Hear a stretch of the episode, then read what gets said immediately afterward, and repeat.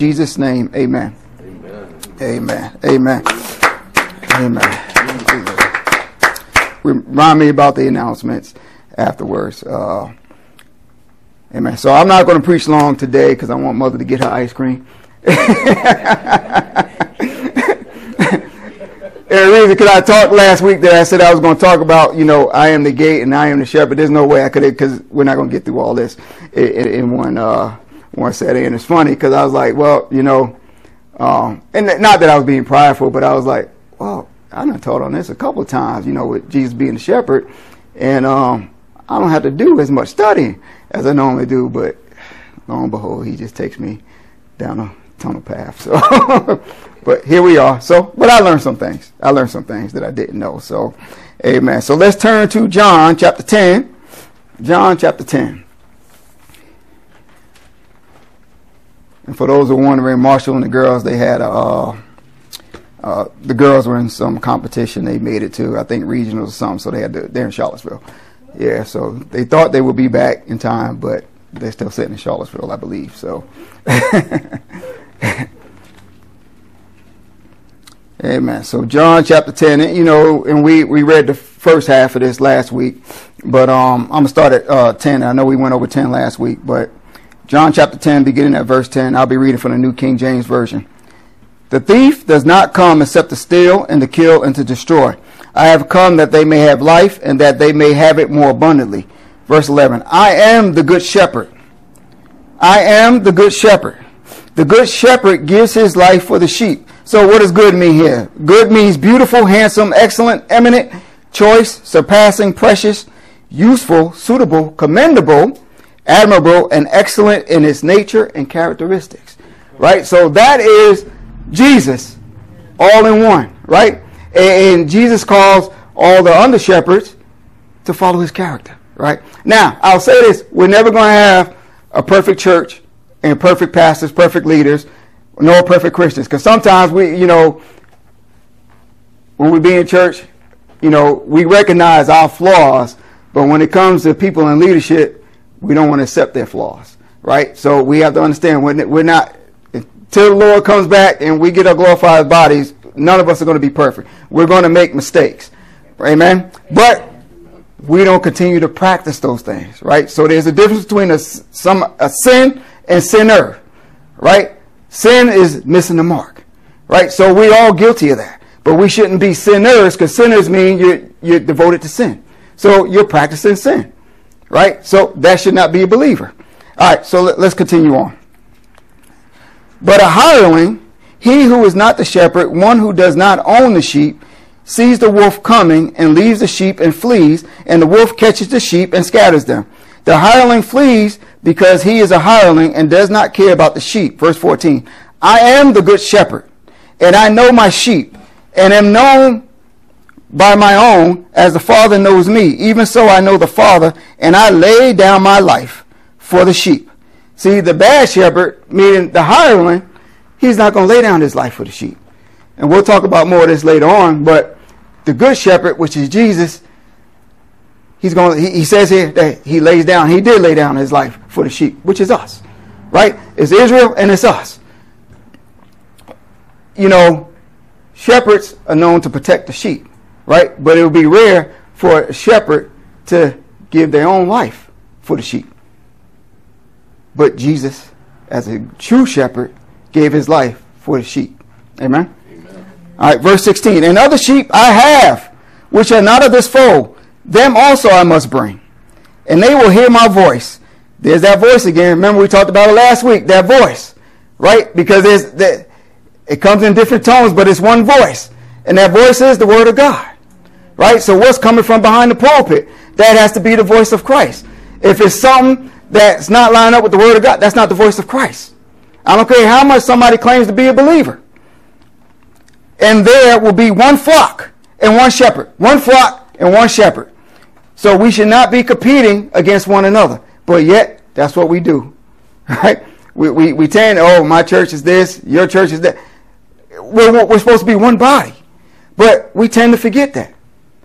One body. So being one body means, hey, no matter where we go throughout this world, if we come across other believers, we should be at home and should be able to have church. But that's not always the case, is it?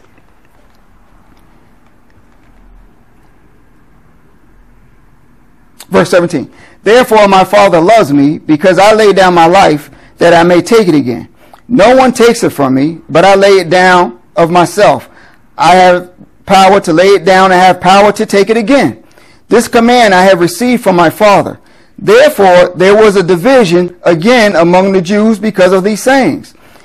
And many of them, verse 20, and many of them said, He was a demon and is mad. Why do you listen to him?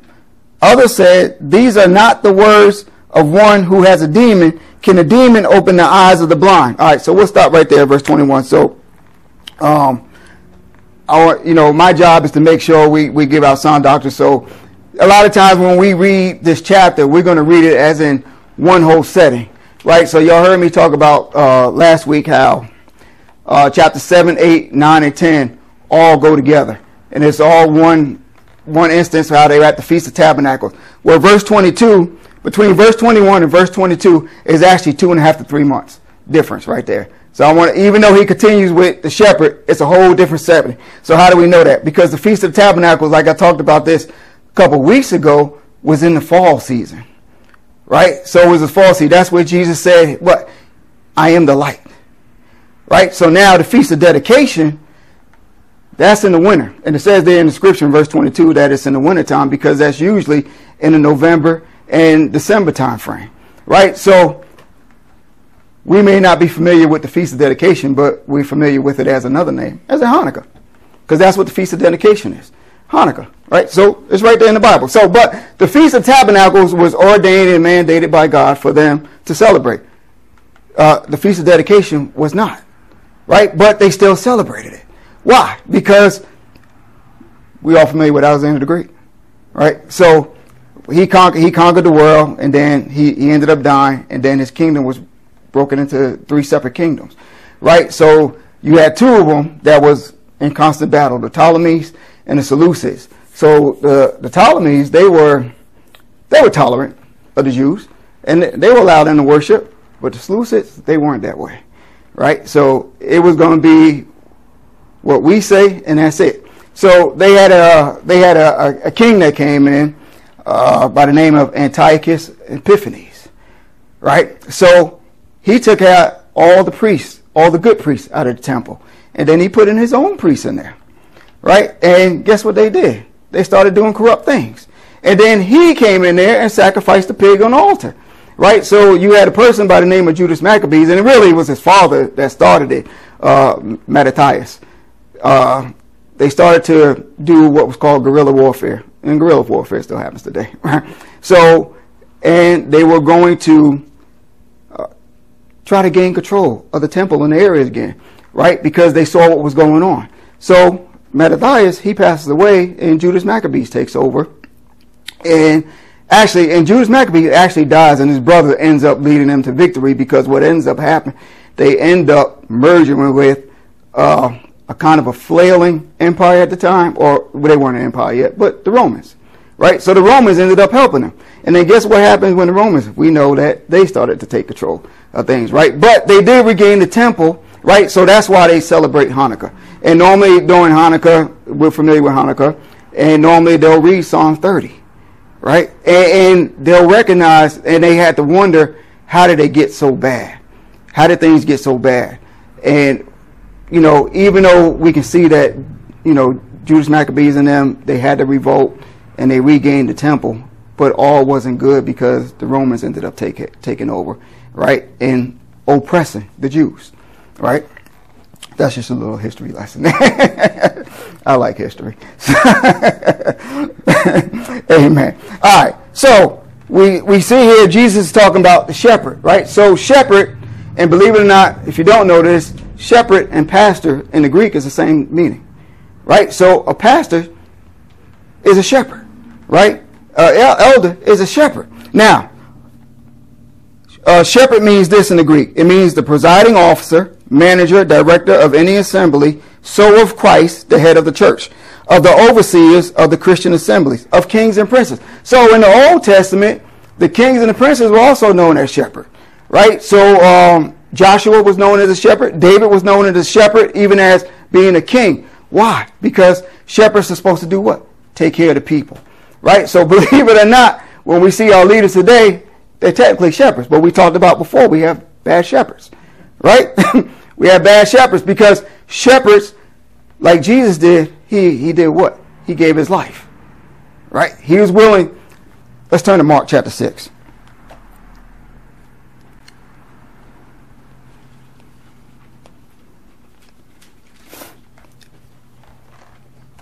and understand, we may have bad shepherds. No, we'll have good shepherds that may end up becoming hirelings, right? And then we may have some that are not necessarily hirelings, but they're like immature, right? And they may not be a good shepherd right away, but they may eventually come to that if they submit to the Lord. Right? So, all right, so Mark chapter 6, verse 30. All right, so this is where the um the disciples come back from when he sent them out. The disciples come back here. All right, so then the apostles gathered to Jesus and told him all things, both what they had done and what they had taught. And he said to them, Come aside by yourselves to a deserted place and rest a while. For there were many coming and going, and they didn't they, they did not even have time to eat. So they departed to a deserted place in the boat by themselves. But the multitude saw them departing, and many knew him and ran there on foot from all the cities. They arrived before them and came together to him. Verse 34. And Jesus, and when he came out, saw a great multitude and was moved with compassion for them because they were like sheep not having a shepherd. So what did he do? He began to teach them many things, right? He didn't just heal them and just feed them, but he also taught them. And then going back up to verse 30, when the uh, the disciples come back, they say this. Then the apostles gathered to Jesus and told him all things, both what they had done and what they had taught. Right? Because that's what a good shepherd's going to do. It's going to, they're going to teach. Right? They're going to teach because how else will we know? So it's an issue, it's a problem when we have Christians that say, you've heard me say it before, that uh, I don't go to church. I don't need church. I got the Bible. I can hear it from God myself, and that's it. No, because why did He give us the fivefold ministry? Right? It, it, it's not designed to work that way, and we're going to see about that in, in a little bit. Probably not this week, but dealing with the sheep. So, you know, a lot of times when we see with the uh, the twelve disciples, and we know that there was crowds following Jesus, right? So, a lot of times they saw it as work. Jesus didn't see it as work. That's why he was able to have compassion on her. So a lot of times Jesus put the people's needs, the needs of the people, before his own. That's a good shepherd. That's a good shepherd. Right? And that's the character that shepherds are supposed to have. Actually, that's character that all Christians we should have. Right? Because, and I know we like to hold, you know, pastors and leaders accountable, but truth be told, we should all fall into that mode. We should all have those characteristics. All right. So going back to John chapter 10. All right, so let's talk about a shepherd. A shepherd's primary responsibility is the safety and welfare of the flock. Some flocks may include as many as 1,000 sheep. Right? 1,000 sheep. But guess what? We, we learned last week that Jesus knows his sheep. Right? The shepherd's going to know their sheep. Right? So even the fact that you got a thousand, so they, they can have anywhere from 450 to a thousand sheep. They, they're going to know their sheep we, we have to know, as shepherds, we have to know the sheep. All right, so what else? The shepherd will graze the animals, herding them to areas of good forage and, and keeping a watchful eye out for poisonous plants. The tasks of a Near Eastern shepherd were to watch for enemies trying to attack the sheep, to defend the sheep from attackers, to watch over their health, to heal the wounded and, and sick sheep. So what does James chapter 5 say? If there are any sick among you, let them do what? Call for the elders of the church and anoint them, right? And that's what a good shepherd should do, right? That, that's a part of what a shepherd does, right? We know that Jesus is the healer, right? But we're conduits, right? So it's not, oh, I'm, I'm too busy for that. No, that's what a shepherd's supposed to do. Remember, Jesus put the needs of the people before his own, right? Because I've, I've heard over the years, pastors say, well, I don't want to give out my number. I, you know, I can understand if you, you know, if you got a church of five, ten thousand, whatever. But sometimes it, it'd be a church of 30, 50 people. And it's like, you can't get, if you need to get in contact with me, call so and so. That's not being a good shepherd. Right? That's not being a good shepherd. That's not taking care of your flock. Right? All right. So what else should they do? To find and save lost or trapped sheep. Right? So we know that there's lost sheep out there. Lost sheep meaning that there's some people who have not come into the fold yet. Right? Because we know what? We learned that the Father draws them to Jesus. Right? So that's the job of the shepherd to find, and that's the job of all of us. Right? Y'all gonna find out where I'm going with this. Maybe not this week, but next week. Right? But that's the job for all believers at that point, right? All right, to find and save lost or trapped sheep, to love them. Right? So love, we, we see with Jesus, he just loved people. Right? Because what? Love is patient. Love is kind. Right? That that's true unconditional love. Right? But we don't see that a lot of times, right? Because we have this flesh a lot of times, right? And remember what I said, there's not going to be a perfect shepherd here because Jesus was the only perfect shepherd. All right? All right, to love them, sharing their lives, and so earning their trust. Right? That means you have to get to know your sheep. Right? And I've already even said this at, at, at work.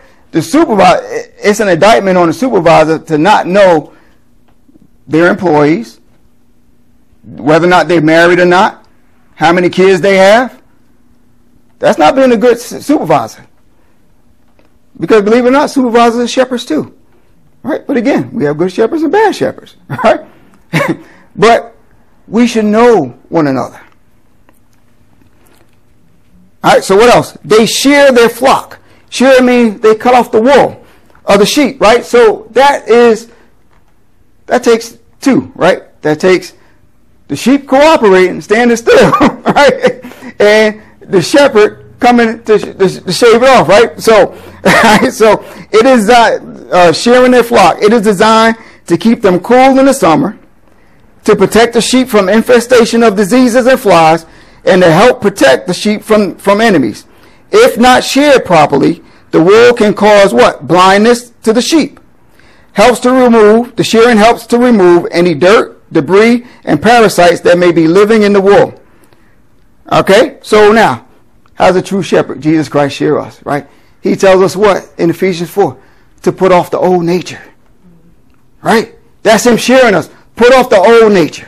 Right? In order for that takes cooperation from us and the Lord through the power of the Holy Spirit. Right? That is the power of the Holy Spirit that keeps us from going out and sinning. Willfully. Right? So he shares us by we have to do what? We have to crucify our flesh. Right? And we uh, well, we talked about it a while ago, right? That's driving that stake down into the flesh, right? Because it hurts and it's hard, right? So no matter what we've been delivered from, what, the enemy could come back and bring temptation, right? Now, the more we grow in the Lord, now that t- temptation seems to weaken more and more, right? But if we start to dwell on those things, right? Because sometimes, have you ever been somewhere and you, you, you get a thought, you're like, where'd that thought come from? I don't normally think like that. Where'd that come from? Right? That's the enemy. Trying to, why? Because he attacks the mind, right? So, what else does a true shepherd do? So the true shepherd, Jesus Christ, protects us from our enemies when we shear off the old nature. So 1 Peter 5 and 8 says, Be sober, be vigilant, because your adversary, the devil, walks about like a roaring lion, seeking whom he may devour. Devour meaning to swallow up. So let, let's. I, I said this a while ago. I, I think I did. Right? Lions don't just attack and kill. Lions strangle to kill you. Right? Then once you're dead, then they eat you. Right? So that's what the enemies do. He, he's seeking whom he may devour. Same thing with these thoughts. If we start to dwell on those thoughts, and he sees us, start to give into things, watching things, listening to things that we normally, that we shouldn't be listening to, guess what? He's coming to, that's his way of trying to devour us. Right? But again, we have to let the true shepherd shear us from that. Right? We have to stay under the protection of Christ. We have to stay in his word. We have to stay in his presence. What else? I read about the blindness comes to us. So blindness comes to us when we don't allow that old nature to be sheared. right? So how does he get that old nature to, to come back up, the enemy, right? We read it this past Wednesday, Luke 8 14, right? The cares of this world, right?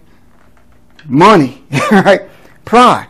That's what the enemy will try to cause up in us, right? And then when we when we allow those things to come, and we read it that what um, it brings no fruit to maturity, right? So we never mature. So now we stay in that old nature, and we're doing things that we shouldn't be doing, or the things that we used to do, you know, and then we stop. Now we're starting to go back and do those things, and then we do what? Like First Timothy says, what? Our conscience becomes seared. Now the things that we're doing. So let's say you have a believer that's bound in pornography, right? That requires deliverance. Or bound in alcohol, that requires deliverance. But a lot of churches don't talk about the deliverance part, right? Marcia talked about it Wednesday. Deliverance has to come in, in that, right? So now, if we start to give in those things, now you may have a Christian that's bound in pornography, and they literally want to stop, but they don't know how to stop, right? And then they may go talk to somebody, but it's the power of Christ that's going to get them to stop. Amen. It's the anointing that's going to get them to stop, right? And they can stop instantaneously. Same thing with the drug addiction. They can stop instantaneously, right? But it's only by the power of Christ right. that can get them to stop and to bring deliverance and that. And, and that's what we as believers see. We don't. We're, we're not supposed to be just coming here and just learning, but we, we come here, we learn, and we go, we mobilize, right? We, we we're supposed to mobilize, and we're supposed to be what the church, right? We're supposed to be the church. I mean, you think about all these churches here, right? But how how many of us are truly mobilized? I mean, I think I counted just in this one block radius six churches. Well, seven if you count us and the one that meets here on Sunday, right? So, but are we are we mobilizing like we should, right? You know, we get so caught up in, uh, oh, they took God out of school. They took God. No, they did, because if you got a believer, they didn't take God out of there. On my signature in my email, because I work for the police department, I got Romans five and eight in bold letters, in large letters at the end of my signature. But God commended his love, but no, but God commended his love toward us while we were yet sinners. Christ died for us. Right there. I send it to everybody. Nobody has once told me to get rid of it. But see, when we go, what we do as Christians is we do stuff and then we want to argue about it, and then that creates a problem. No, just do it. So same thing, Marie. I think you were talking about it Wednesday, right? You stayed at the work and you started praying. That's the church, right? I know youth groups that have been to schools and had prayer meetings in the morning before school starts at the flagpole. They never told them to stop doing that. Oh, no. They taking God. No, they did. You just not walking in what you're supposed to be walking in. So you want, it's like I said Wednesday, we want the government who are not saved to teach people how to be saved. What that creates is bad religion. Bad religion. And that's what happened years ago where you had people going out the night before, Saturday night, Friday night, and then they show up in church and they sit there and they get a word and then they go home. That's not being a church. They're not saved, right? They're, they're, they're religious, and I talked about religion before, right? But they're bad religious, right? They, they, they're not good. They're not living for Christ, right? So I got a co-worker at work and his son goes to a, a private Christian school. And he said his son had been complaining about the school because they're starting to do things because they're trying to get money in. And I guess they started out good, but the fact that they're trying to raise money, they're starting to go off on the wild end. So they're starting to bring speakers in. And they brought in one person, and I think he's like he's like 12, 12, 13. And he said, he told his dad, he said, Dad, they brought in some evangelists from out west, and he's talking about being intimate with his wife and things like. Now this is before kids, right? So this is what his son said. He said, "Dad, you might as well. You and mom just need to put me in public school, cause at least you don't have to pay for this." And it's true. And see, what we've done is we've been taught to take our kids out of public school, place them in private Christian schools, and a lot of these private Christian schools are not good, right? But now, and then we wonder why God is not in the schools anymore because Christians are pulling their kids out. And they're getting indoctrinated with something else. Right? So, no, they didn't take God because it was never their job to put God in school. What? They don't know Him. All they know is what? Half time, the Ten Commandments. That's it. Right? So, no. We have teachers, we have police officers, firefighters, social workers. They never take. The, Look, we have to be the church. We have to be the church and be who we're supposed to be. And their lives will be the change, but we're not doing that. Right? And this is why we have so many Christians who are bound because we get sucked in to these things and then we start to believe these things and no. Right? We got to believe and we have to know who we are in Christ. Amen. So we're not to just come here and sit here and then go and do nothing. No, we still got to be the church. Now, it doesn't mean that we go and we inundate everybody with Jesus Christ all the time. You have to live out. Why do you think they said Jesus was a good man? It wasn't always about what he talked about. They saw how he lived in comparison to the Pharisees.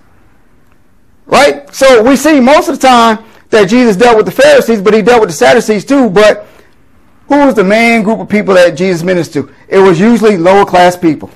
The Sadducees were more ministering to teaching the rich people. Right? So that's why we don't see them as much. But they were just as corrupt as the Pharisees.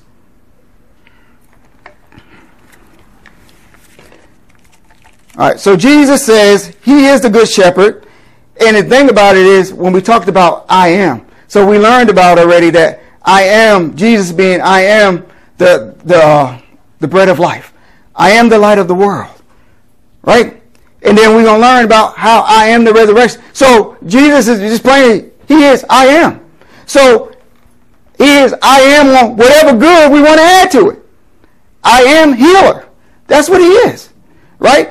Those of us who need somebody who we're talking about, uh, oh, I'm lonely, I need a friend. No, I am friend. That's what Jesus is. But we have to spend time with him. Right? So he is everything that we can ever imagine or ever want.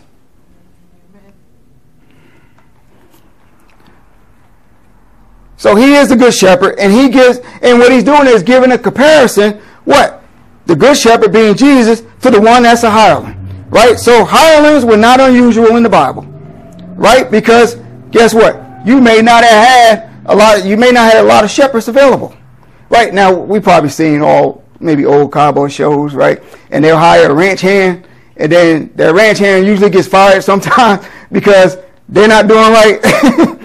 That's what the hireling is, right? They're not doing right. The hireling is all about themselves, right? They're just there to get paid, right? So, you know, they had to hire hirelings because there wasn't enough shepherd, right? And same thing, remember I talked about I think it was last week or the week before, that um, I talked to somebody in seminary school, a director. Well, I didn't talk. To, uh, I heard about it, um, and they talked about how there's not a lot of pastors being uh, trained up. A lot of people not going.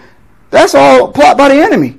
Why? Because if they don't go, the enemy is going to bring hirelings in, and we have a lot of that.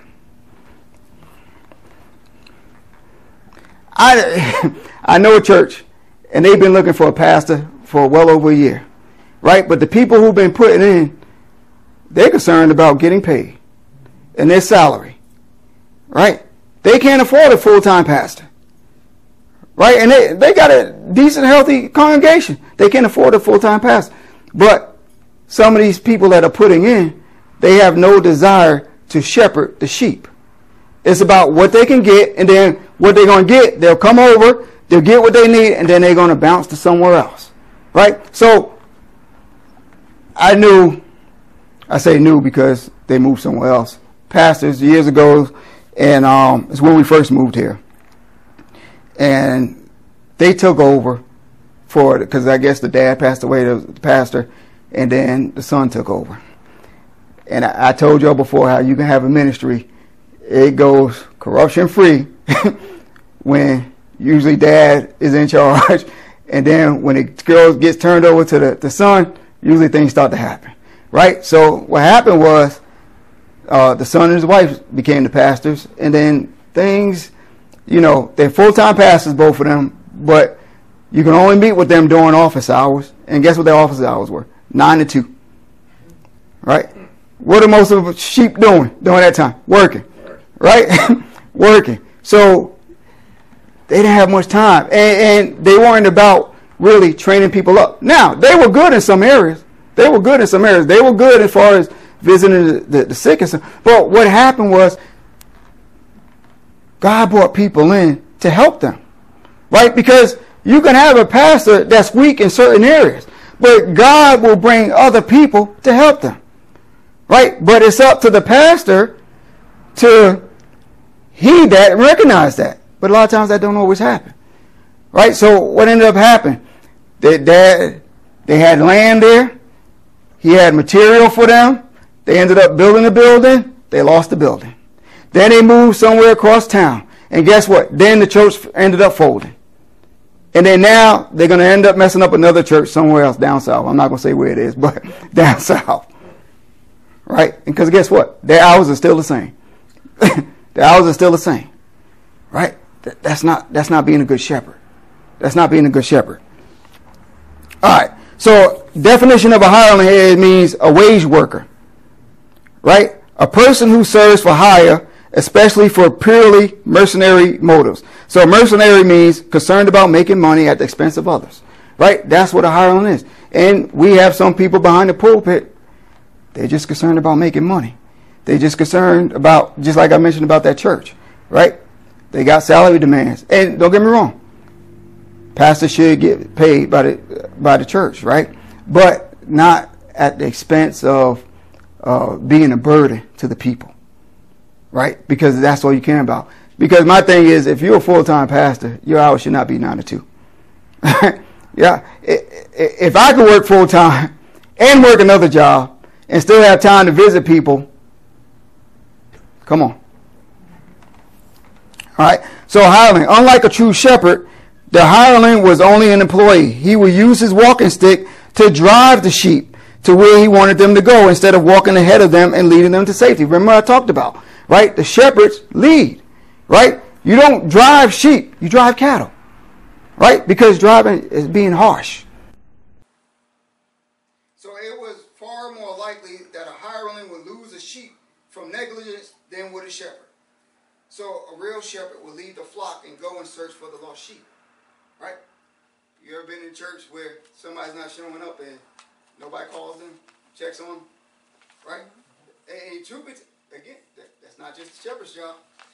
That's everybody's job, right? So sometimes there's been times that some of y'all didn't show up. I'm like, well, wonder did something happen? Where y'all at? right? Mm-hmm. No, we want to know because we're, we're concerned, right? We're, we're, we're concerned. So that's what a shepherd should be, right? That's the motives. And again, that's what all of us, should, and that usually ends up causing people to leave churches a lot of times, right? Because they feel hurt, and then you want to go somewhere else now because you didn't notice I was missing all this time. You mentioned about your previous church, right? You have been gone for over a year, right? Yeah. That that that shouldn't be. That shouldn't be. And again, that's not just the job of the shepherd. That's the job for all the believers. All right, so the hireling will also sleep at the sheep pen. We, I talked about that last week. How the, the, the shepherd will sleep at the sheep pen and because Jesus said, I am the gatekeeper, right? That's the only way you were going to get in, through the gatekeeper, through that shepherd that's there. So a hireling would sleep there as well. But if danger presented itself, it was far more likely that the hireling would flee for his own life and for his own safety than to put in jeopardy by defending the flock. Right? That's, that, that's not being a good shepherd. Right? And, and the same thing again, if you're supervising people, that's part of being a good shepherd. Because you are in a position of shepherd.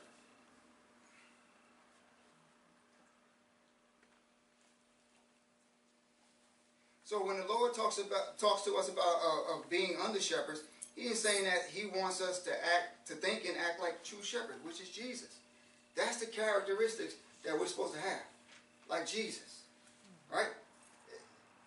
It's, it's not about me, but it's about Jesus, right? So if if we're being like Jesus, then we're gonna walk in love. We're gonna be like Jesus. We're gonna have compassion, right? We're gonna do things we may not want to do, right? That we may because we're going to put the needs of others before ourselves. Because when we start to put our needs, then that's being selfish. Right? Jesus wasn't selfish. Now, don't get me wrong. There are times where we may need some me time, right? But that's okay. It shouldn't be every day of the week. right? Because, and truth be told, there, there, are a lot of pastors that think like that. They are. Because when eh, I always find it funny. I might have said this before you know, when you go visit a church one or two times, that's when you're going to get the unconditional love from everybody. Right? You're going to get the unconditional love the first two, three times. As soon as you decide to join the church, well, before you join the church, you can reach the pastor by phone. Here's my number. Let's go out to eat. As soon as you join the church, call the pastor, voicemail. and then they may call you at 10 o'clock at night, 9 30, 10 o'clock. Hey, I just got your voice. No, you didn't. You just chose to ignore it, right? Because usually if I can't get back to somebody, I usually text them and say, hey, I'm tied up. I'll get back to you. Right?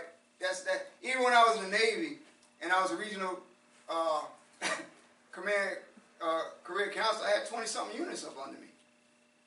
Right?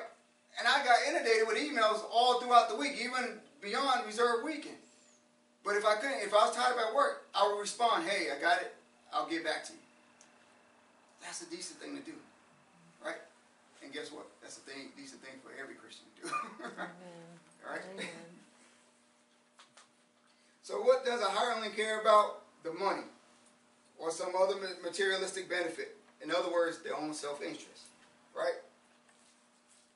So why does, like verse 12, why does the hireling leave the sheep and flee when he sees the wolf coming? A hireling is interested in doing the least amount of work possible in order to get paid. Right? They're expecting to get paid just to sit around and, and watch sheep eat, right? And think about it with our kids, right? You may have some babysitters like that.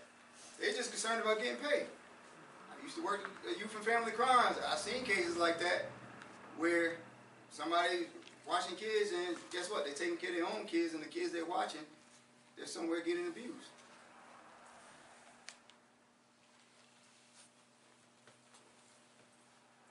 So who were the hirelings back then? Were, they were the leaders of Israel. They were the Pharisees, the Sadducees, and them, right? And, and, and it's like I said, Jesus is saying all this right in the open. Right? He, he's not hiding it. He's talking to people, but the Pharisees can hear him, plain as day. They can hear him. And it's like I said last week, we, we wonder why they were trying to kill him. All right? Because he didn't hold back. Oh, all right. I'm going to finish up because uh, I thought I'd be. All right, we'll stop right there. um, because I don't want to go into the Old Testament. I was going to go to the Old Testament, but that'll take long. Um, but yeah, so you know, we got to understand. You know, there's certain characteristics that shepherds need to have, but truth be told, there's certain characteristics all believers should have, right?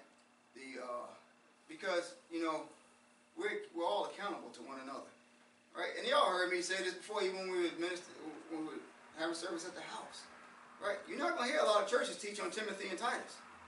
Why? Because that holds the pastor accountable. You're not to have a lot of churches teach on this. Not from a pastoral standpoint, because it holds the pastor accountable. Right? A lot of times pastors don't want to be held accountable. Truth be told. Right? A lot of Christians don't want to be held accountable. but we, we, we are accountable to Jesus first and foremost, right? and we're accountable to our fellow brothers and sisters in Christ. Right? And not just the ones here, but any believer we come across.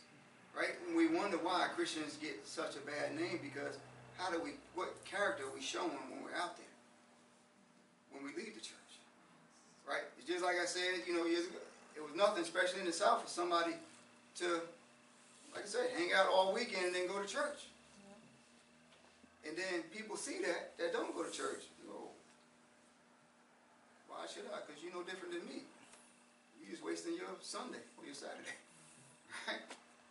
No, but we have to allow Christ's light to shine through us. right? We have to stop making excuses. And if there's something that you need deliverance in, then you need to ask them. You need to speak up, right? Because we all deal with things, right? But these things shouldn't have us totally bound. Amen. Right? And we talked about it Wednesday, right? But I mean, we get so comfortable, and, and, and, and I'll say this and I'll close, but one of the reasons why people don't get delivered, because sometimes they do go to the pastor. Pastor's so busy trying to counsel them sometimes, and y'all heard me even say at the house, we have to pray. Right? Doesn't necessarily mean that a person is possessed, but they could be oppressed with a demon, demonic spirit, right? Counseling's not going to help that. Prayer is needed for that, Amen. right? And, and sometimes counseling is good. And what happens a lot of times, pastors overstep because they're not equipped to counsel certain people.